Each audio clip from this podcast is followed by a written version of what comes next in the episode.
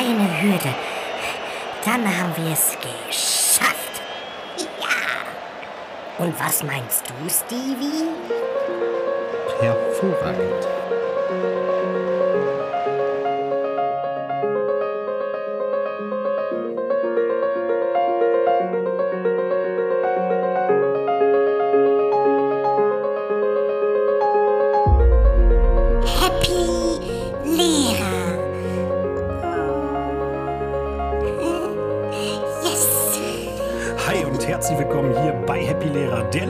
Lehrer-Podcast geht heute mit Carraro in die letzte Runde vor Schuljahresabschluss in die heiß verdiente Ferien. Und zudem verabschieden wir uns zusätzlich für eine weitere unbestimmte Zeit. Dazu am Ende mehr. Wir halten uns jetzt aber nicht mit Gefühlsduseleien weiter auf. Ja, wenn doch nur die Eltern von der Chantal nicht wären, dann wäre mein Job doch schön. Helikoptermütter und Kreuzritterväter, all das ist unser Klientel mindestens zweimal im Jahr beim Beratungstag. Wir beschäftigen uns heute mit dem Thema Endgegner Elternarbeit. Wir erklären zunächst, was Elternarbeit alles meint. Danach greifen wir die unterschiedlichsten Streitpotenziale auf, die zwischen Eltern und Lehrkräften bestehen und warum dieses Verhältnis für uns Lehrer so herausfordernd ist. Welche Gründe liegen dafür vor, aber auch welche Unterstützungsmöglichkeiten der Eltern seitens der Schule gibt es und welches Potenzial birgt es, Eltern viel mehr in unsere Arbeit innerhalb der Schulgemeinschaft einzubeziehen. Das sind heute unsere Fragen und dazu begrüße ich direkt unsere Gäste für heute. Stellt euch mal vor. Ja, hallo, ich bin Patrick, bin 32 Jahre, Lehrer an der gleichen Gesamtschule wie Simon und unterrichte dort die Fächer Mathematik und Sozialwissenschaften. Schön, dass du da bist. Ich bin Stenka Althaus, Mutter dreier Kinder, die alle fertig mit der Schule sind. Ich bin 52 Jahre alt und ich arbeite ja auch im Moment an der Gesamtschule. Aber übrigens im Übermittagsbereich und das sind die schönsten Zeiten. Ich arbeite drei Stunden in der Woche in der großen Pause. Ja, Frau Althaus, schön, dass Sie gekommen sind. Ich habe extra eine sympathische Mutter eingeladen, vor allem bei der man mir nicht vorwerfen kann, ich hätte sie eingeladen, weil ihr Kind überall eins bei mir stand. Ich freue mich sehr. Wie geht's Ihrem Sohn? Hat er sich gut von meinem Deutschunterricht erholt? Ach, das ist ja so sehr lieb, Herr Jacobi. Und Ja, bevor gerne. wir weitermachen, hätte ich mal einen Vorschlag. Mein Sohn ist aus der Schule und damit ich mich hier etwas wärmer und heimlicher zwischen euch Jungs fühle. Hm. Und mir hat man das damals beigebracht, die Älteren bieten immer du an. Was Aha. sagen Sie dazu? Darf ich Sie duzen, Herr Jacobi? Ich nehme Ihre Entscheidung an. äh, deine. Hallo Simon. Hallo, liebe Zedenka. War das richtig ausgesprochen? Das ist richtig. Ein bisschen übungsbedürftig, aber das schaffst du schon als Wir haben noch Schauspieler. heute ein paar Möglichkeiten. Ja, super. Ihr Kind hat vor einem Jahr also seinen Abschluss hier an der Gesamtschule gemacht. Patrick, du bist auch hier. Wir haben übrigens noch einiges aufzuarbeiten, bevor es losgeht. Denn was viele gar nicht wissen, ist, dass du um Haaresbreite der Mann an diesem Mikro geworden wärst an meiner Seite. Erklär mal, wie es dazu kam, Patrick. Was heißt um Haaresbreite? Also Simon hat lange um mich gekämpft, wollte ein bisschen Qualität in den Podcast reinbringen, Ja. aber leider hat es die Zeit nicht zugelassen und deshalb musste ich da damals leider absagen. Äh, Ganz genau. Es war eine legendäre Nacht, kurz nach Silvester. Es gab sehr viel Met und Bier. und Patrick sagte mir zwei, drei Tage später, nee, das machen wir nicht. Und deswegen ist es leider nur Stevie Trainer geworden. ne? Hey, hey, immerhin, immerhin. Ja, aber ich meine, die Wahrheit ist, du hattest im Prinzip eigentlich keinen Bock auf mich. Ist das richtig, Patrick? Ja, ja, das äh, kann man so stehen lassen. Kam auch deutlich so rüber. Also da, Ich äh, denke schon, dass äh, Paddy auch äh, Star-Potenzial gehabt hätte, Stevie. Ich glaube, ich hätte dich Paddy Plain. das für dich, Paddy Plain und Stevie Train. Simon für dich immer noch Herr Peters. Aber wie gefällt dir Paddy Plain? Ist das in Ordnung? Nein, ich möchte lieber Herr Peters genannt werden. Zu spät. Ja, das hat Stevie am Anfang auch gesagt, dass ihm das nicht gefällt. Ich, jetzt ich er- wollte auch Herr Peters Jetzt genannt ist er werden. ein Star in der Schule. Jetzt ist er ein Star. Die Leute lieben ihn. Stimmt das? Ja, auf jeden Fall. Ganz genau. Ihr seid alle drei heiß geliebt. Oh, ui. ach, heiß auch noch, meine Güte. Aber die Frage ist von wem? Ja, Das reicht mir. Heiß geliebt reicht mir.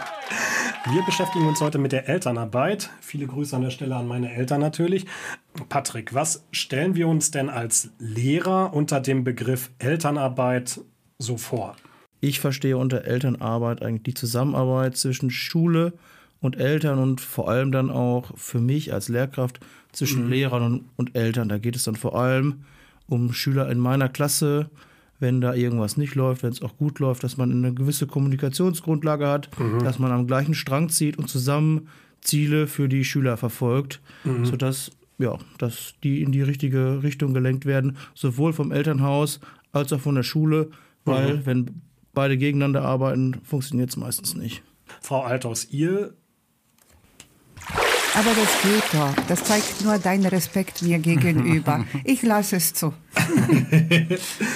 Zdenka, dein Alltag ist ja nach wie vor davon betroffen, obwohl deine Kinder gar nicht mehr in die Schule gehen, richtig? Also was bedeutet für dich in deinem Alltag eigentlich Elternarbeit? Also wenn du so fragst, jetzt im Moment, für mich ist die Elternarbeit, meine ganzen äh, Erfahrungen zu nutzen mhm. und gerade diese beiden Fronten, Eltern und Lehrer, irgendwie erklärende Weise aneinander näher zu bringen.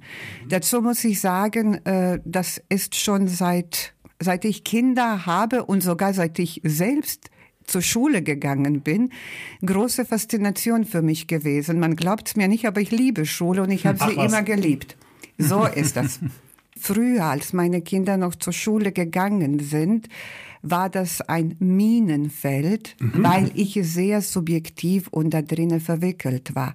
Es ist so viel einfacher darüber zu reden, wenn man einen Schritt rausgegangen ist. Mhm. Dazu kommt meine Freundschafts- und Familienkreise. Ich habe so viele Lehrer, MTP-Kräfte äh, in meinem guten Bekanntenkreis. Das ist permanent ein Thema. Wir sind alle Weltverbesserer und wir träumen alle über eine Welt, wo sowas gut funktioniert. Und es funktioniert. Also ich möchte jetzt keinen schlechten Eindruck hinterlassen. Ich habe sehr viele gute Erfahrungen mit den Lehrern gemacht und auch alle meine Freunde und Bekannten, aber ja auch die anderen Erfahrungen. Und konkret arbeitest du gerade auch zurzeit bei uns in der Bibliothek, wenn ich das richtig einstufe, so in äh, unserem Ganztagsbereich in den Mittagspausen.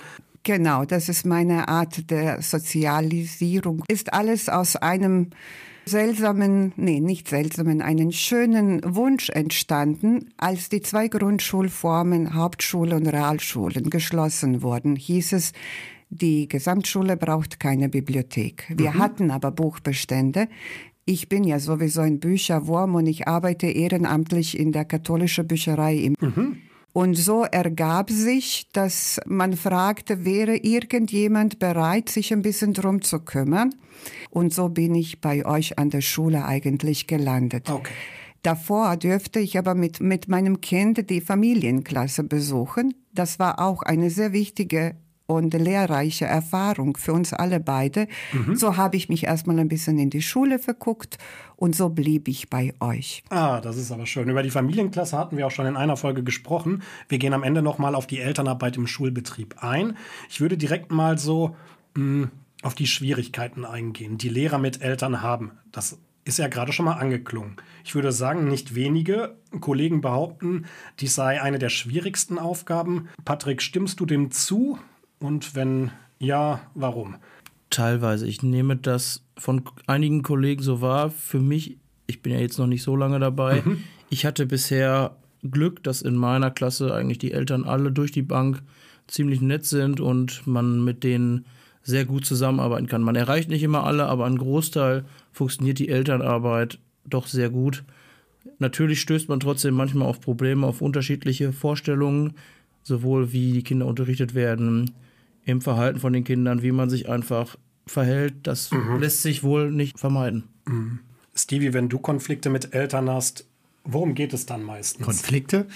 Nee, Quatsch. Also ich muss auch sagen, ähm, der ähm, Elternsprechtag ist auch immer hm, nicht mein Lieblingstermin. Aber auch da muss ich eher sagen, dass das kommt eher durch Kollegen. Also ich selber habe auch erst eine Klasse jetzt, äh, ja, ab der fünf, die sind jetzt in der neun und auch da läuft die Elternarbeit gut. Nicht überragend, aber auf jeden Fall gut. Und so richtiges Konfliktpotenzial hatte ich auch erst ein, zweimal. Mhm. Aber was gibt es denn so Themen, über die sich Eltern generell aufregen oder über die man sich streiten kann? Also der Klassiker ist natürlich eine gewisse Untransparenz bei Noten. Wie sind die Noten von meinen Kindern zustande gekommen? Ja. Ich denke, dieses Gespräch hatte jeder schon mal direkt im ersten Jahr. Einige Schüler erzählen zu Hause oder nehmen es auch vielleicht so wahr, das kann ja auch durchaus sein, dass sie äh, dass die Note, die sie dann am Ende bekommen, ungerechtfertigt Wobei du den Vorteil ja noch hast, dass du Mathe hast. Ne? Ich habe Deutsch und Darstellen gestalten, da ist die Beurteilung noch ein bisschen Wobei subjektiver ich, als äh, bei in deinem Fach, oder? Ich kann mich an ein Elterngespräch mit äh, einer Mutter aus deiner damaligen 10 erinnern, in Jahrgang 8 oder 9, Okay.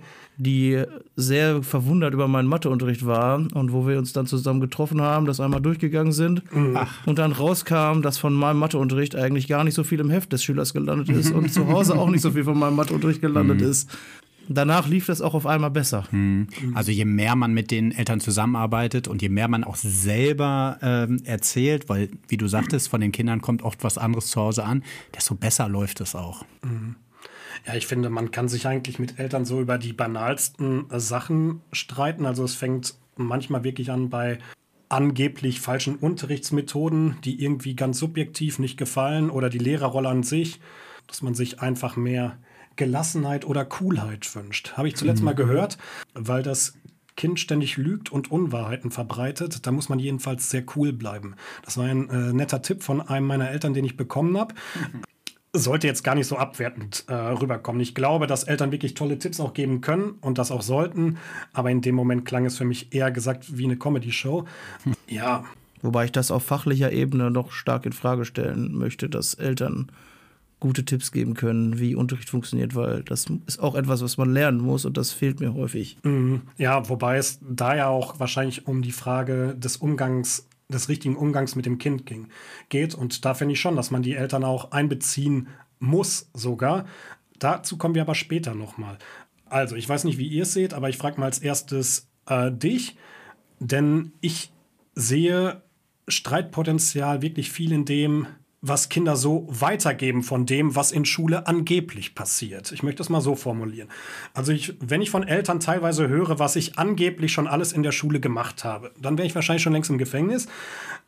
Also, was Kinder so erzählen, was in der Schule passiert, finde ich oft abenteuerlich. Was haben denn deine Kinder so über die Lehrer erzählt, wenn sie mal nicht so zufrieden in der Schule waren? Pass mal auf, als Eltern muss man ja auch lernen, um zu begreifen, Kinder sind Opportunisten. So und wenn Danke. wir nicht zusammenarbeiten, Lehrer und Eltern, dann sind wir am Ende beide Seiten die, die losen. Und eigentlich sind die Kinder die losen, weil wir haben beide gemeinsames Ziel. Wir versuchen diesen Kindern etwas beizubringen. So. Wenn man das begriffen hat, dann läuft das alles einfacher. Aber meistens sind die ja auch die jungen Eltern noch nicht so weit. Und wenn es um die Kinder geht, sind wir alle sehr subjektiv. Natürlich ist mein Kind der Beste, der Klügste und ich habe ihn großgezogen. Und abgesehen davon, es spiegelt sich meine Erziehungsweise in meinem Kind und ich lasse nicht zu, dass man mir jetzt erzählt, dass da irgendetwas nicht in Ordnung ist. Das ist so diese erste Hürde, die manche Eltern nicht gelernt haben zu überwinden. Ich muss ehrlich zugeben, ich habe auch meine Zeit gebraucht. Zum Glück habe ich drei Kinder, so könnte ich üben und jeder von diesen Kindern hat sich anders entwickelt. Und ja, die Reaktion ist, äh, hängt von den mentale äh, Entwicklungsphase der Elternteils ab, wie er auf bestimmte Aussagen des Kindes reagieren wird. Ich hoffe, dass jetzt diese Formulierung zu verstehen ist. Wenn der Kevin zu Hause erzählt, jeden Tag, dass die Lehrer was Schlechtes machen. Ich denke, die Eltern müssen in der Lage äh, sein zu differenzieren, was das bedeutet, weil Kevin erzählt ja auch nicht nur über die Lehrer, der erzählt über die andere Sachen, Menschen oder was immer.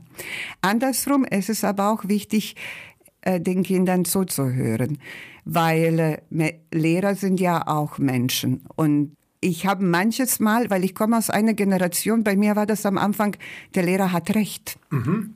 Und das ist ja auch, da, da liegt ja auch eine Falle, weil da bin ich meinen eigenen, meinem eigenen Kind nicht gerecht gewesen. Das ist, würde ich jetzt meinen, schon eine hohe Kunst zu begreifen, aber wie auch mit allem anderen im Leben. Wo stehe ich? Was erzählt Kind? Und im besten Fall, es ist immer den Lehrer zu kontaktieren und nachzufragen. Ja, ja, also wie gesagt, Kommunikation, die oft missverständlich rübergekommen ist, ist, glaube ich, eines der größeren Probleme, die ich oft so in meinem Alltag wahrnehme, wenn es um Eltern geht. Ich habe zuletzt übrigens so ein ganz interessanten, praktisch anwendbaren Tipp vom Netzlehrer Bob Blume gesichtet. Schöne Grüße an dieser Stelle. Der hat von einer ganz interessanten Vereinbarung gesprochen. Der meinte nämlich, liebe Eltern, wir machen einen Deal. Sie glauben bitte nicht alles, was Ihr Kind zu Hause über mich erzählt und ich glaube nicht alles, was Ihr Kind in der Schule über Sie erzählt. Und ich glaube, das ist auch so ein Umkehrpunkt, der gar nicht so oft gesehen wird. Denn äh, wie du gerade schon sagtest, Kinder erzählen auch andersrum Sachen, falsch weiter, die zu Hause passieren, die nicht ganz richtig sind. Und da sollten sich Eltern, glaube ich, mal drüber im Klaren sein, dass das genauso gut auch in die andere Richtung passieren kann, oder? Wie gesagt, das ist immer vom Elternhaus abhängig. Es gibt genügend Menschen, die das verstanden haben und auch nach dem Motto leben, aber es gibt ja auch die anderen Eltern, äh, die es anders sehen. Und wenn ich jetzt erzählen darf, als meine Kinder zur Schule anfingen zu gehen, da hat sich eine ganz neue Welt für mich aufgemacht. Ich bin nie auf den Gedanken gekommen, wegen Note in die Schule zu gehen und mit den Lehrern zu diskutieren, aber habe ich jetzt gelernt oder ziemlich schnell erfahren, dass es ja auch sowas äh, gemacht wird. Mhm. Und nicht alle äh, Eltern sind damit einverstanden, was die anderen Eltern sehen. Du hast angesprochen ja auch äh, Elternarbeit, diese Elternpflegschaft. Mhm. Das ist ja auch so eine Sache. Ich habe das jahrelang gemacht, weil das machen ja immer die Freiwilligen. Viele Eltern haben keine Zeit, sich so zu betätigen. Und dann äh, wir kommen wahrscheinlich dazu noch später, diese WhatsApp-Gruppe, was das alles bedeutet. Aber dann bekommst du als Vorsitzender Beschwerde, heute Nachmittag musste die Klasse nach draußen gehen. Kevin hatte seine Jacke nicht mit dabei. Melden Sie sich bitte bei der Klassenlehrerin und klären Sie das auf. Oh, dieser Kevin. Ich als Mutter denke, ja, der Kevin soll seine Jacke mitnehmen, zumal er schon in der neunten Klasse ist. Und zweitens, das sind das ist jetzt die Sache, die die Eltern mit ihren Kindern zu Hause machen und die haben dafür zu sorgen. Was ich damit sagen möchte, es gibt natürlich die Eltern, die ihre eigene Verantwortung gerne abgeben wollen und suchen solche Möglichkeiten, um Konflikte anzuzünden. Mhm. Mhm. Ja. Sehe ich genauso. Und ein Problem, was ich noch sehr oft sehe, wenn ich mich mit Eltern beschäftige, das ist etwas, was bei mir zumindest sehr stark ausgelöst wird, ist eine gewisse Emotionalität, die zum Beispiel in E-Mails vorkommt oder in Anrufen, wo man mal eben nichts ahnt angeblufft wird, mal richtig und du weißt gar nicht, worum es geht. Ich weiß nicht, ob ihr euch gerade in eine Situation äh, vorstellen könnt. Ich möchte mal von einer erzählen. Ich kann mich an einen Vater erinnern, der hatte Schwierigkeiten mit meiner Umgangsweise mit einem meiner Schüler, der einen Feuerwerkskörper mit in die Schule mitgenommen hat. Weiß jetzt eigentlich nicht, was daran zweideutig sein sollte, aber jedenfalls war es das für diesen Vater. Und ich öffne diese Mail und ich lese Vorwürfe ohne Ende. Und das Erste, was ich tue, ich war wütend, ich haue in die Tasten und ich hau richtig laut in die Tasten, wenn ich wütend bin und so richtig boom, bam und zack, zack, zack, zack. Ich war so auf 180 und ich lese mir die Mail durch und denke mir, Simon, diese Nachricht, die kannst du eigentlich nicht so abschicken. Aber diese Emotionalität, die du da drin hast, wo du dir dann nachher sagst, ganz einfach, der hat verdient, zack, boom, abgesendet. Das sollte man eigentlich nicht machen. Sollte man, genau, danke für den Hinweis, sollte man an dieser Stelle nicht tun. Ich habe nicht immer meine Emotionen im Griff. Ha, hast war du die auch viel Mail? in der Anfangszeit. Hast du Ähm, abgeschickt, die Mail? Ach, habe ich schon äh, leider häufiger getan. ähm, kein guter Tipp übrigens für unsere Hörer, aber es sind häufiger Situationen und die Emotionalität, die kam ja eigentlich nicht von mir, die kam ja eigentlich erstmal von dem Vater. Das sind Situationen, mit denen ich sehr stark zu kämpfen habe. Wie sieht das bei dir aus? Ich habe da auch mit zu kämpfen. Ich hatte jetzt diese Anfeindung noch nicht, aber auch so emotionale Gespräche natürlich. Ja, Ich finde es immer, immer schwierig, aber ich, ich versuche dann wirklich diese Emotionalität für mich da rauszunehmen und für mich ist dann ganz klar eine Strategie, egal in welchem Elterngespräch, wenn es emotional wird, wenn es mir zu emotional wird, dann breche ich dieses Elterngespräch ab. Sei es über E-Mail, dass ich dann erstmal einen Tag nicht antworte, sondern erstmal mir über die Situation Gedanken mache, vielleicht mir noch eine zweite Meinung einhole, Rückendeckung von der Abteilungsleitung, von der Co-Klassenleitung, sowas. Aber auch wenn es an einem äh, Elternsprechtag in äh, Sphären geht, hatte ich jetzt glaube ich noch gar nicht, aber war mein Tipp von meinem Fachleiter damals, wenn es emotional wird, dann kann man eigentlich nicht mehr zielorientiert diskutieren, mhm. dann hat das ganze Gespräch keinen Sinn mehr, dann sollte man das Gespräch auch abbrechen und sich ein paar Tage später nochmal treffen. Neuen Termin. Ja, das wurde mir auch immer gesagt. Wobei das natürlich auch ein guter Hinweis an dieser Stelle an die Eltern ist. Ne? Also, wenn man etwas hört, was einen auffühlt, von seinen Kindern bekommt, auch erstmal, wie du gerade auch als Lehrer, andersrum auch als Elternteil zu sagen, ich lasse das erstmal durchgehen und dann schreibe ich eine Mail, denn häufig ist es auch bei Eltern vorgekommen, die sich im Nachhinein dann auch bei mir entschuldigt haben, was für sie dann unangenehm ist, dass sie den falschen Ton ergriffen haben. Das ist ja nicht nur für uns unangenehm, wenn wir emotional werden, sondern für die Eltern auch. Ne? Ich würde jetzt im Folgenden gerne mal nach Gründen suchen, weshalb Eltern und Lehrkräfte denn so oft aneinander geraten. Und deshalb würde ich mir gerne mal die Erwartungshaltung beider Parteien genau anschauen. Zedenka. Welche Erwartungshaltung haben denn Eltern an eine gute Schule? Mach mein Kind, dass es funktioniert. Nein, mhm. so meine ich das nicht. Ja, ja das stimmt aber. Äh, die, genau, manche Eltern in der Tat. Ich kann sagen, was meine Erwartungen waren. Dass ja. mein Kind gut versorgt ist, dass es sicher ist, mhm. dass es Notwendiges lernt, was es in der Stufe zu lernen gibt, dass es mit Respekt äh, behandelt wird. Ja, Mhm. Eigentlich sind da keine allzu hohe Erwartungen, weil es kommt nicht auf die Schule an, es kommt auf mein Kind an. Patrick, welche Erwartungen hast du denn als Lehrer an das Elternhaus? Dass eine gewisse Unterstützung, dass von zu Hause auch eine gewisse Wichtigkeit der Schule vorgelebt wird, mhm. eine gewisse Relevanz der Schule, dass sie einen hohen Stellenwert hat und auch einfach dann, dass eine vernünftige Kommunikation stattfindet, dass auch einem geglaubt wird, dass gemeinsam zielorientiert an Problemen auch gearbeitet werden kann. Wenn ich in Elterngesprächen, also ich versuche meine Elterngespräche immer so aufzuziehen, dass auch wenn es vorangegangene Probleme gab, die eigentlich immer relativ schnell abhake, sondern mhm. wie können wir eigentlich daran arbeiten, was für Lösungsstrategien können wir entwickeln mhm. und dass wir da gemeinsam arbeiten. Und da habe ich die Erfahrung gehabt, wenn man wirklich gemeinsam versucht, Lösungen zu erarbeiten, dass das dann gut klappt. Aber das erwarte ich dann auch von meinen Eltern, dass das dann auch zu Hause oder anderswo umgesetzt wird. Mhm. Profi. Und deswegen bist du auch hier heute hier, Patrick. Ich bin ja wirklich, habe ich ja gerade schon gesagt, in dieser Hinsicht, was Elternarbeit geht, ein sehr emotionaler Typ in beide Richtungen, ehrlich gesagt. Und ich muss auch wirklich zugeben, ich habe viele liebe und tolle Eltern in meiner Klasse. Aber meine Erwartungshaltung sieht mittlerweile schon so aus, und da knüpfe ich mal an Stevie an, der gesagt hat, ich bin kein großer Fan vom Beratungstag. An sich schon, aber ich gucke dem auch immer ein bisschen skeptisch entgegen, weil meine Erwartungshaltung schon ist, Hauptsache, ich komme stressfrei durch. Und das meine ich jetzt gar nicht abwertend gegenüber dem Tag, sondern es gibt einfach bestimmte Beratungssituationen, die einen so ein bisschen ans Ende seiner Kräfte bringen. Ich meine, also das wirft vielleicht jetzt ein falsches Licht auf meine Arbeit, aber bei meinem letzten Beratungstag war es wirklich so, dass dir ein Elternteil was durchdreht, so einen ganzen Tag einfach sprengen kann. Mhm. Und dann vergisst man, auch wegen dieser ein oder diesen zwei Personen, dass es wirklich so viele tolle Eltern gibt, die sich auch um ihre Kinder kümmern. Auch wenn es nur eine Person von 25 oder von 26 gewesen ist. Aber vielleicht liegt es ja auch wirklich so manchmal an meinem mangelnden Mitgefühl.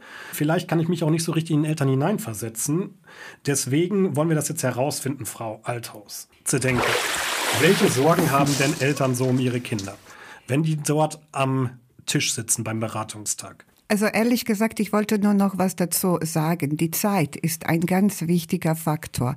Dieser Elternberatungstag ist sehr komprimiert mhm. für Lehrer und ja. auch für uns Eltern. Ich glaube, wenn da ein bisschen mehr Zeit und mehr Raum angeboten würde. Jetzt habe ich ja auch die Podcast-Folge gehört über Bürokratisierung an den Schulen. Ich weiß, dass den Lehrern Zeit geklaut wird für Sachen, die sie auch selber nicht besonders sinnvoll erhalten, aber dass sie gezwungen sind, das zu machen. Also das wäre mein Wunsch, mehr Zeit und mehr Raum. Und ich glaube, das würde alle beide Fronten ein bisschen lockerer machen. Mhm. Und es würde nicht zu solchen Sachen kommen. Und jetzt zu de deiner Frage, was sind meine Sorgen? Ganz ehrlich, äh, meine Sorge ist, dass ich meinem Kind nicht beigebracht habe, wie er sich in eine soziale Umgebung anpasst und dass er deswegen dagegen ankommt. Das ist jetzt sehr äh, intim gewesen, was ich hier zugegeben habe. Ich glaube, das ist meine persönliche Sache. Mhm. Wenn ich die andere Eltern, äh, das, was ich beobachtet habe, ja. die Sorge von vielen Eltern ist es auch, dass die Leistungsniveau ihres Kindes geringer ist als das, was sie sich vorgestellt haben. Genau. Mhm. Und ich fürchte, es geht sehr häufig eigentlich nur darum, wenn die Noten besser wären, dann gäbe es auch weniger Konflikte. Ja. Dann wären die Eltern auch entspannter. Und ich kann mich erinnern, diese Elternberatungstage, als die alle drei noch zur Schule gegangen sind.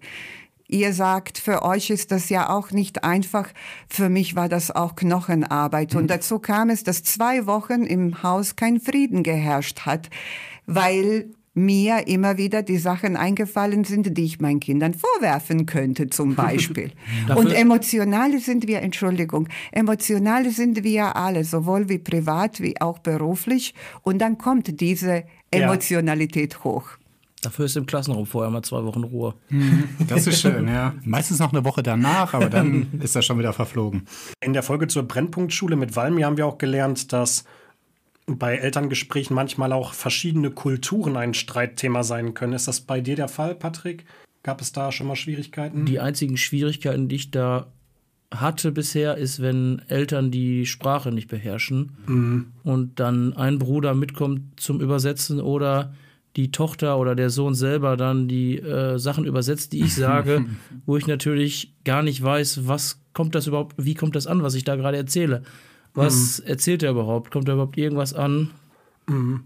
Aber das sind ja Sachen, die sind logisch nachvollziehbar. Und ich muss ganz ehrlich sagen, und ich spreche jetzt einfach nur rein aus meiner Erfahrung, äh, soll jetzt auch gar nicht, soll jetzt gar nicht in eine bestimmte Richtung gehen, aber ich sag mal, der Respekt ausländischer Familien, und es gibt etliche Nationen, was ich aber feststelle, ist, dass der Respekt dieser Eltern vor der Lehrperson in meinen Gesprächen immer sehr hoch war.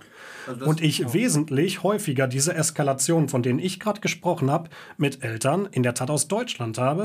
Und das zeigt mir vielleicht auch ein bisschen, dass wir in diesem Land wieder den Respekt vor Lehrern lernen müssen. Denn ich lerne daraus oder mein Gefühl ist, dass das dass der Respekt in anderen Ländern vor Lehrern angeblich höher zu sein scheint. Wie gesagt, bei uns hieß es, äh, der Lehrer hat immer recht. Hm, das habe ich auch schon gehört von einem Elternteil bei uns. Hm. Absolut. Es ist auch nicht richtig, aber es erleichterte den Lehrern ihre Arbeit damals. Also ich würde jetzt auch nicht unbedingt sagen, dass der Respekt vor Lehrern größer ist, ist er wahrscheinlich, aber generell vor Bildung. Also Bildung ist da noch viel, viel mehr wert, als mhm. es jetzt gerade bei uns in Deutschland ist. Also zumindest was von den Elternteil an die, an die Kinder weitergegeben wird. Und was ich noch beobachtet habe, diese Familien, die hier nach Deutschland gekommen sind, die haben noch immer diese familiäre Struktur. Da ist ein Vater, da ist eine Mutter, da sind die Geschwister, die alle zu einer Familie gehören. Ja. Wir in Westeuropa leben jetzt in einer Gesellschaft, wo sehr wenige Ehen bleiben in Klasse eines meiner Kinder, glaube ich, war mein Kind das einzige, wo noch Mama, Papa und Geschwister zusammen sind. Andere sind Patch Patchwork-Familie gewesen. Das ist ja auch ein Faktor, der soll man berücksichtigen. Passt schon. Um diesen Block mal zusammenzufassen, ich glaube, ein ganz wesentlicher Grund, warum es auch so schwierig ist, generell Konflikte anzusprechen, ist folgender. Ich bemerke, und ich spreche jetzt wirklich nur von meiner Beobachtung, dass viele Eltern Konflikte, die sie aus ihrer eigenen Schulzeit, aus ihrer Vergangenheit selbst kennen, dass sich die Eltern in diesen Beratungsgesprächen selbst als Opfer wiedersehen, was da wie früher vor dem Lehrer sitzt und sich rechtfertigen muss. Dass das ganz großen Zündstoff bietet. Ich sage mal als Beispiel, und das habe ich letztens live bei meiner Schwester mitbekommen, äh, oder sie hat mir davon erzählt, meine Schwester war letztens mit ihrer Tochter beim Beratungstag, der Lehrer sagt, zu meiner Schwester, ich übertreibe jetzt ein bisschen, ihr Kind ist frech, etwas aufmüpfig, laut und sehr agil. Meine Schwester ist natürlich erstmal bedient, ist natürlich erstmal nichts Schönes. Und ich denke mir so einfach nur daneben, tja, eigentlich nichts Besonderes. Als Kind warst du genauso. Und ich kenne dich doch noch so. Eigentlich ist das auch überhaupt nichts Schlimmes. Aus ihr ist ja auch was Tolles geworden. Ich meine, ich würde mich vermutlich auch nicht wundern, wenn ein Lehrer zu meinem imaginären Kind sagen würde, der Junge, der träumt die ganze Zeit und bekommt nichts mit.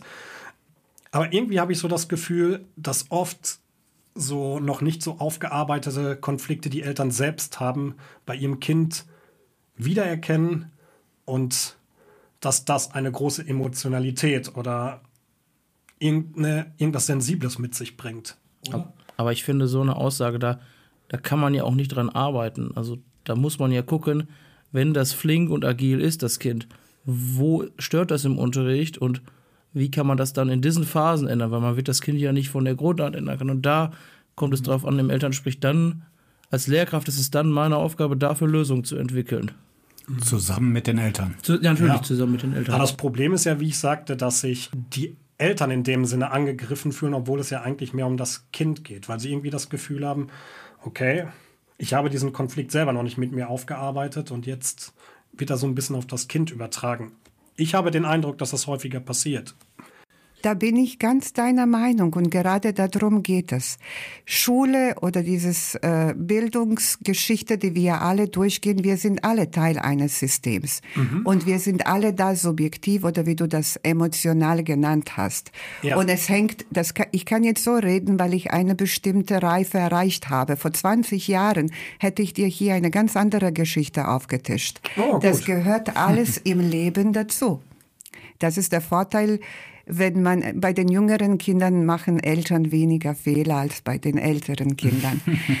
Und so, deine Schwester, sie war einfach emotional. Du warst da objektiv, du hast gedacht, gut, das ist ja keine schlimme Bemerkung. Sie als Mutter wurde da getroffen. Und das ist gerade dieser Punkt, den wir ähm, wo wir Übung brauchen, um den zu überwinden und zu verstehen. Aber andersrum, ich finde es auch wichtig, immer zu verstehen, der Faktor Mensch. Es gibt junge Lehrer, es gibt erfahrene Lehrer. Und genauso ist es mit den Eltern. Und äh, an ihren Taten werden sie erkannt. Es bedarf eine Übung, auch mit Elternsprechtagen und mit jedem Jahr geht man gelassener da rein. Und so entwickelt sich die Sache, denke ich mal. Das ist der Weg. Wir wollen jetzt mal weg von den Schwierigkeiten ein bisschen kommen. Wir wollen jetzt mal besprechen, was wir als Schule jetzt eigentlich unternehmen können, um die Eltern zu Hause, also wenn sie bei ihren lernenden Schülern sind, tun können.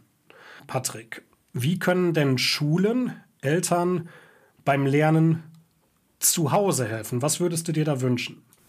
Da gehört ja zum einen, ich glaube, da ist Kommunikation das Wichtigste. Man muss die Eltern regelmäßig im Bilde in, ins, mit ins Boot holen, was gerade im Unterricht passiert, wie äh, das da läuft. Und äh, da haben wir ja den Schulplaner. Ich bin nicht so ein großer Freund vom Schulplaner, muss ich sagen. Ich nutze den jetzt nicht so aktiv. Ich heutzutage heute über E-Mails und man arbeitet ja auch immer erst mit Kindern, wenn es irgendwann mal nicht läuft. Ich habe das aber mittlerweile auch so, dass ich Segelaufgaben bei Teams immer einsammle und dann zurückschicke, sodass da auch die Eltern, die ja meistens auch Zugriff auf ihren Teams-Account haben, ihre Kinder haben, da sich das angucken oder sich das angucken können.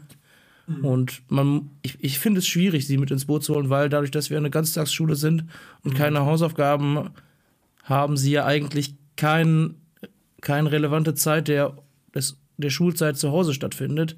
Ja. Aber man muss sie irgendwie versuchen mitzukriegen. Laut unserer Definition sind wir Lehrer auch für die Erziehung der Kinder zuständig. Und wir merken zunehmend auch Fälle, ich zumindest, dass sich Schüler teils in der Schule sogar besser benehmen können als zu Hause, weil es einfach gar keine Regeln dort gibt. Zedenka, darf Schule bei der Erziehung des Kindes zu Hause eingreifen oder ist das zu vermessen? Weil in, unserer, in unserem Aufgabengebiet steht klar drin, Bildung und Erziehung des Kindes. Ist es nicht dafür notwendig, dass wir dafür auch auf das Elternhaus einwirken? Oh, das ist eine sehr komplexe Frage. Und so gestellt, Gerne. darf eine Schule, das, es fällt mir schwer zu antworten, ob die Schule was darf oder nicht. Aber schon bei der Frage, die du an Patrick gestellt hast, wie kann die Schule zu Hause helfen? Zu Hause ist zu Hause. In einem idealen Fall Ja. muss die Schule gar nicht zu Hause helfen, weil die Eltern das selber machen. Jetzt ist die Schule eine Bildungsinstitution. Ich bin durchaus der Meinung, dass die Lehrer auch Erzieher sind. Aber Haupterzieher bin ich. Sie helfen. Das wir ist ja schön. Wir machen, genau. Und ich trage auch die Verantwortung Das nimmt Ihnen ja ein bisschen vielleicht äh, euch Last, äh, Last von den Schultern weg. Aber dennoch, wir machen gemeinsam eine Arbeit und deswegen ist es wichtig, immer wieder, dass wir uns austauschen. Dazu kommt, äh, Erziehung zu definieren. Das hängt von kulturellen äh, Hintergründen jeweilige Familie. Mhm. Ähm, wenn wir in einem idealen, normalen mitteleuropäischen Fall gehen, natürlich darf die Schule sich einmischen und das tut sie genauso über Jugendamt oder anderen Institutionen.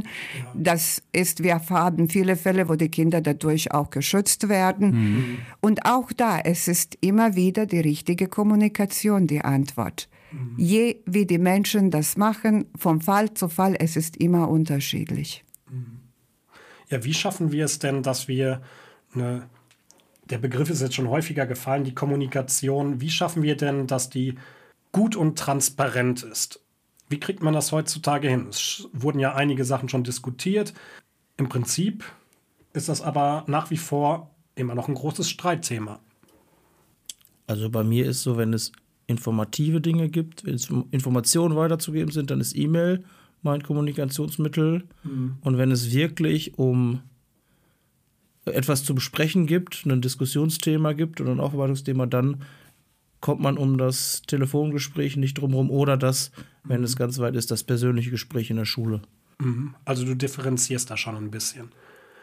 Was ist eigentlich von diesen sogenannten Eltern-WhatsApp-Gruppen zu halten. Wir haben gerade schon mal darüber gesprochen. Das scheint ja auch ein sehr gutes Kommunikationsmittel zu sein. Wer möchte denn mal so einen Erfahrungsaustausch machen? Ich kenne übrigens sogar Kollegen, die mit in diesen Eltern-WhatsApp-Gruppen drin sind. Mhm. Kein Spaß, wäre für mich, glaube ich, der größte Albtraum. Für kein Geld der Welt.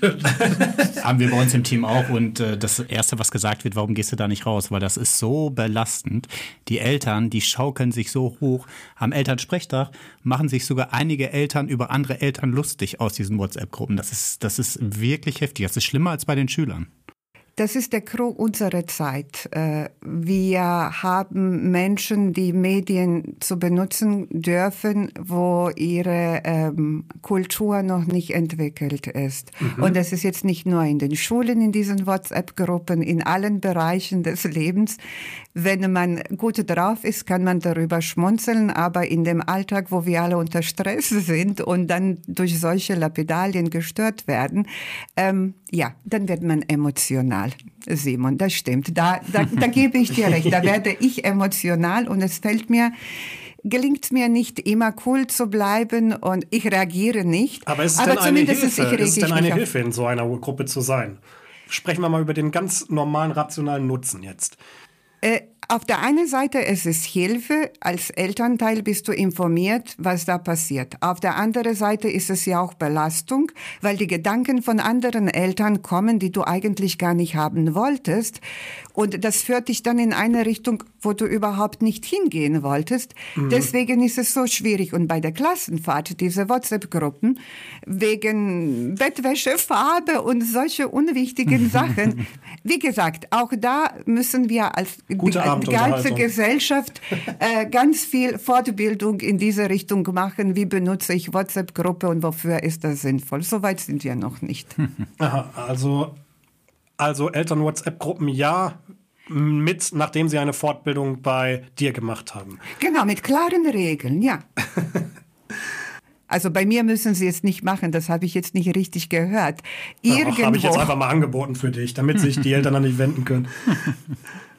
Äh, zum Schluss fand ich es eigentlich einen ganz schönen Gedanken, dass wir mit den Eltern im Prinzip wieder dahin kommen müssen, dass sie, äh, wie du zum Beispiel, so Teil der Schulgemeinschaft werden und sich einbeziehen, um A, erstmal den Vorteil zu haben, selbst realistisch einschätzen zu können, was so an der Schule wirklich so vor sich geht und B auch, ja, Schule vorantreiben zu können. Das heißt, ein Mehrwert für die Schulgemeinschaft zu sein.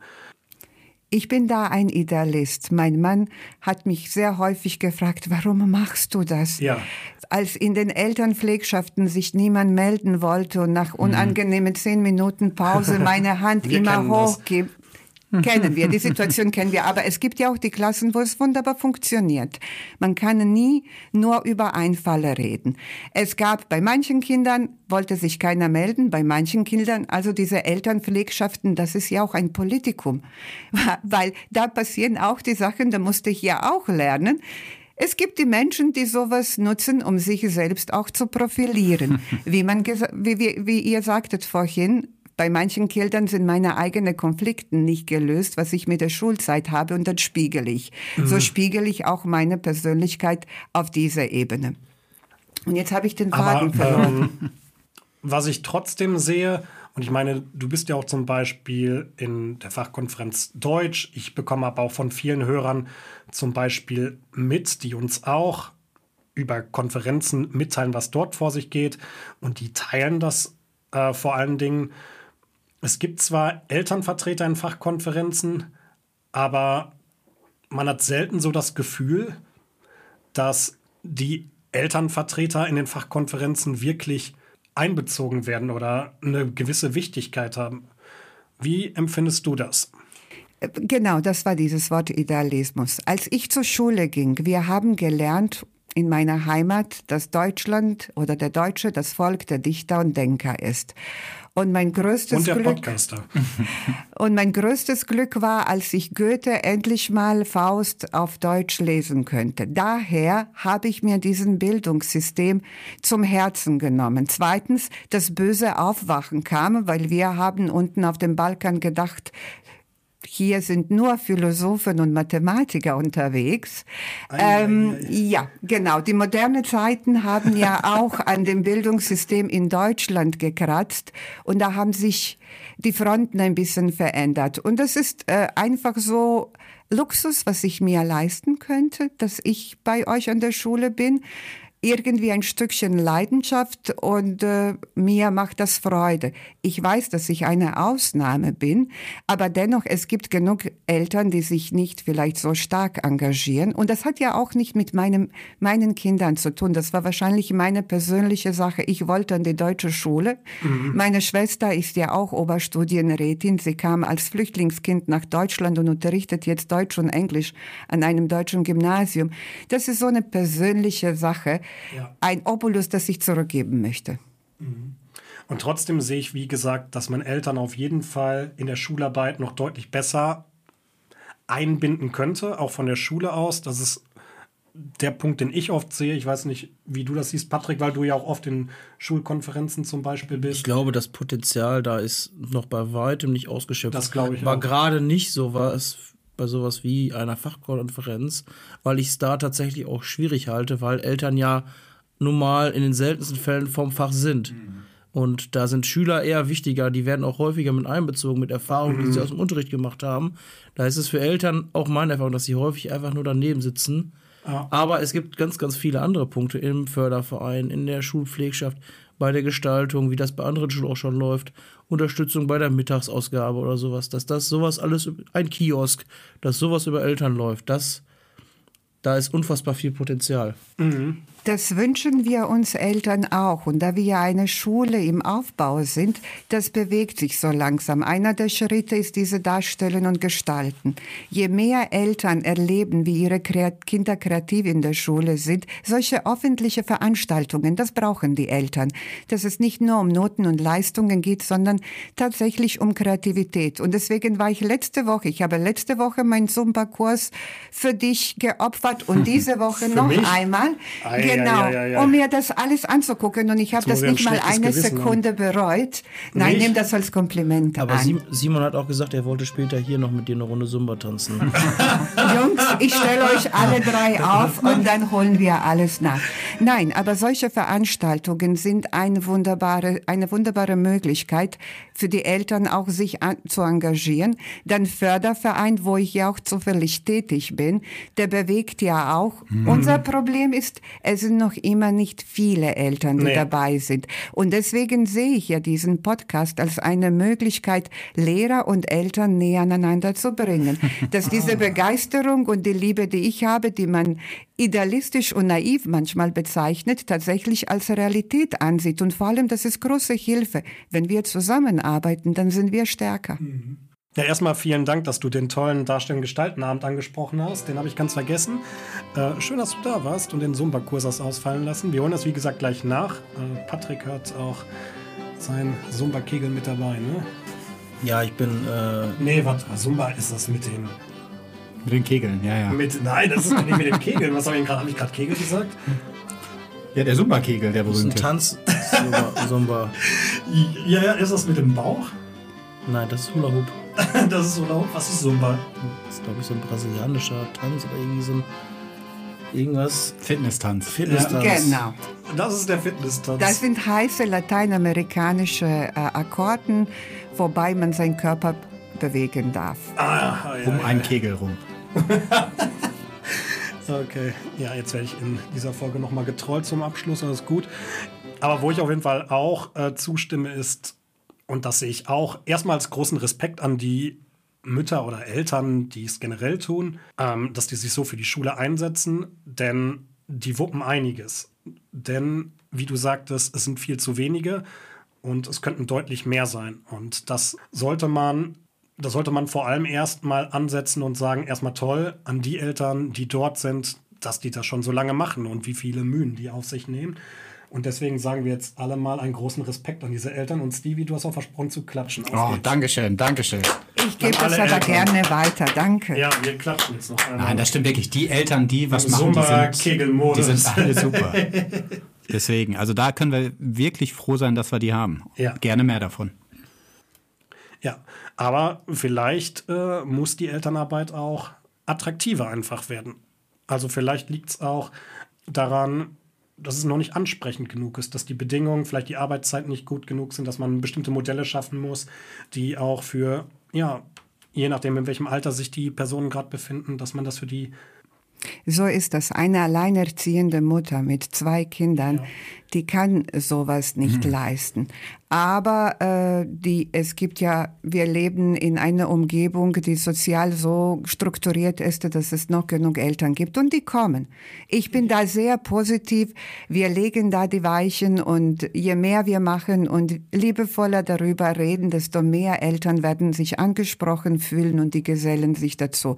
Und die Motivation sind unsere Kinder. Wir machen das nicht für die Lehrer, für uns selbst. Das sind unsere Kinder. Wir sind die Vorbilder. Wenn ich mich da hinstelle, deswegen, deswegen habe ich das gemacht, Simon. Ja, Wenn ich mich da hinstelle und mein Sohn, trotz meinen Erziehungsfehltritten, die bei jedem gibt, da musste kann er, mir keiner Musste erzählen. er Zumba tanzen. Das habe ich ihm doch beigebracht, aber das ist jetzt ein Punkt an dich. Das werde ich versuchen auf dein Anrat. Äh, nein. Wir sind Vorbilder, sowohl die Lehrer wie auch Eltern. Und wir dürfen das nie vergessen. Wir werden sehr, sehr kritisch äh, gesehen. Und gerade die kleinen Kinder, wo die Intuition noch stärker ist, sie kriegen ja auch viele mehr mit, als wir uns vorstellen können. Und deswegen das ist jetzt Appell auf alle Erwachsene in der Nähe von den Kindern. Wir sollen wirklich achtsam sein und unsere Emotionen zügeln. Ich habe in letzten, einen deiner letzten Podcasts auch mitbekommen und das hat mich gerührt. Ach, was. Du hast gesagt, dass diese äh, bürokratische Sache dir manchmal den Nerv raubt und dass du das bedauerst, dass du dann die Energie nicht nur für die Kinder hast. Und das fand ich sehr menschlich. Ja, das ist eine plakative Situation, äh, Alltag eines Lehrers an allen Schulen heutzutage in Deutschland. Oder täusche ich mich da? Nee, aber ich würde sagen, jetzt wo ich am Ende gefeiert werde, nehmen wir das einfach als Schlusswort, weil schöner kann es nicht mehr werden.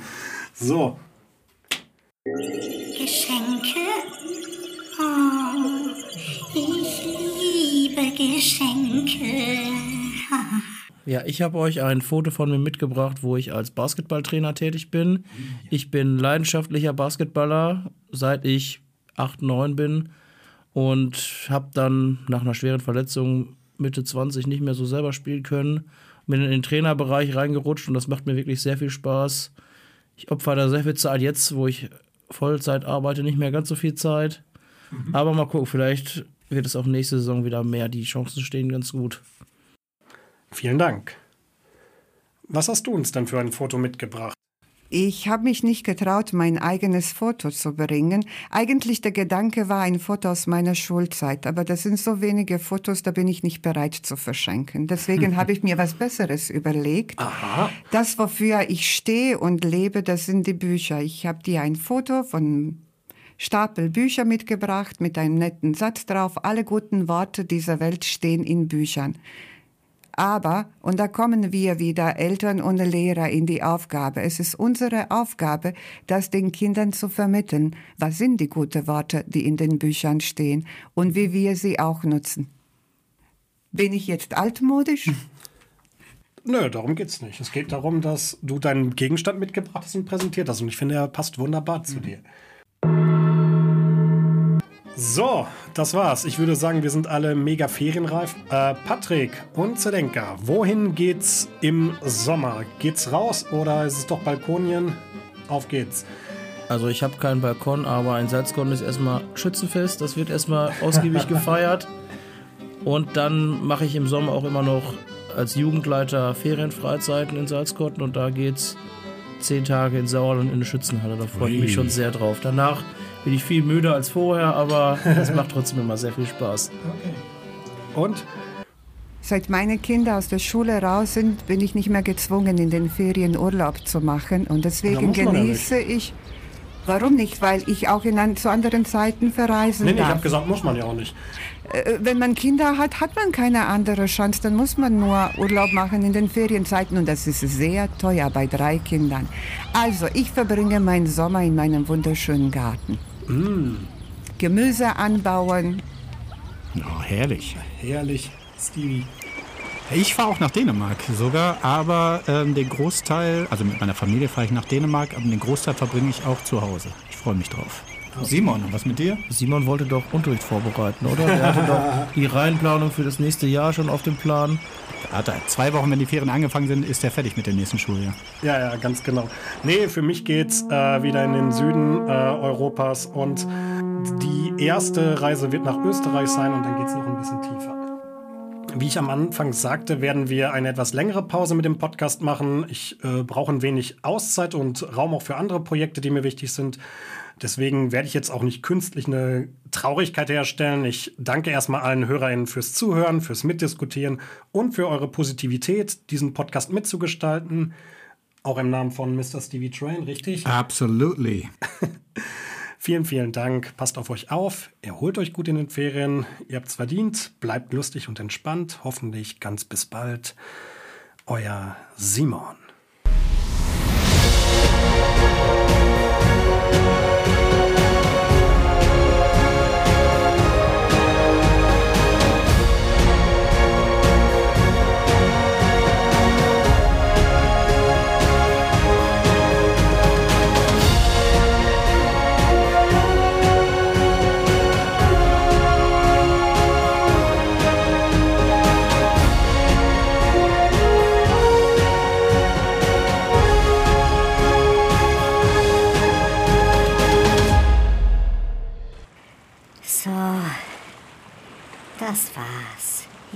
Erstmal chillen und relaxen. Bye bye.